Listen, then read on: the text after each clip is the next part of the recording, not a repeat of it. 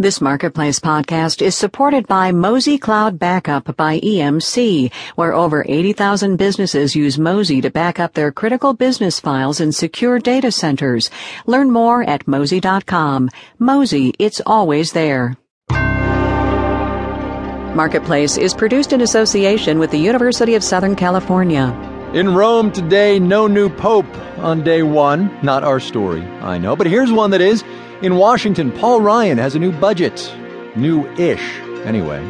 Also, think quick now. What's your favorite processed food?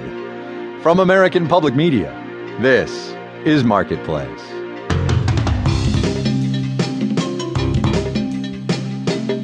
Investing, renting, sending your kid to college? Listen to the Marketplace Money podcast. Find it on iTunes or at marketplace.org slash podcasts. From the Frank Stanton Studios in Los Angeles, I'm Kai Ryssdal. This is the Marketplace Podcast for Tuesday, the 12th of March. Good as always to have you with us, gang. Paul Ryan, most recently the vice presidential candidate of the Republican Party, currently the chairman of the House Budget Committee, came out with his latest budget today. It's called, as was his last one, The Path to Prosperity. Besides the title, there's a lot of other familiar stuff in there trillions of dollars in spending cuts, big changes to government programs. It promises a balanced budget 10 years from now. But getting there requires, well, some economists call them assumptions. Regular people call them guesses. Marketplace's David Gura gets us going today. Don't let all the numbers and charts fool you. Budgeting is imprecise. That's something Congressman Paul Ryan seemed to acknowledge. You see, balancing the budget is not simply an act of arithmetic, not just getting expenditures and revenues to add up. Lawmakers' budgets are based on forecasts, predictions, conjecture. June O'Neill teaches economics at Baruch College. In the 90s, she headed the Congressional Budget Office, and O'Neill says it'd be an accident if those forecasts ever came true.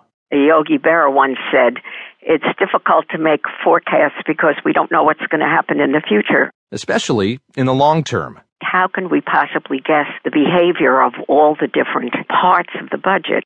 Those parts include demographic changes and GDP, and no one knows how fast the economy is going to grow, or if it's going to grow. PhDs can make model after complicated model, but they can't predict what the unemployment rate's going to be in a decade. Ryan says he expects economic growth will outpace a rise in government spending of 3.4 percent.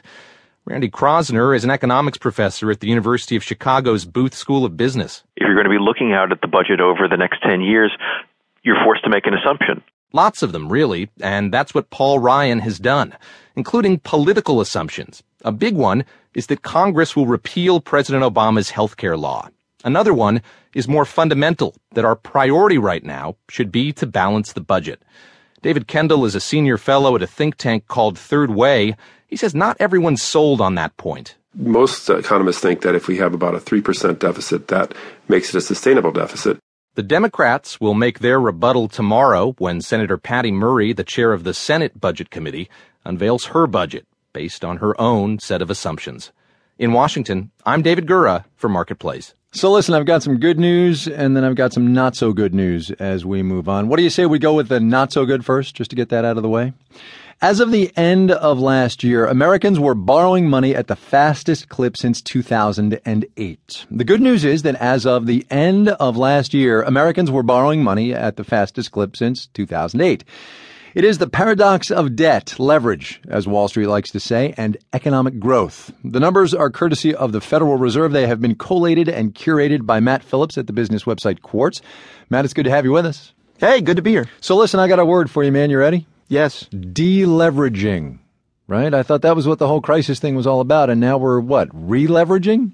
We could be. We could be re-leveraging right back up. Uh, hopefully not as highly leveraged as the country got before the crisis. But yes, uh, looks like consumers as a whole are, are taking on debt again, which is actually for the economy in the short term a good thing. Well, we'll talk about that in a second. But the first thing I want to know is what are we uh, piling on this debt to buy? What are we using this debt for?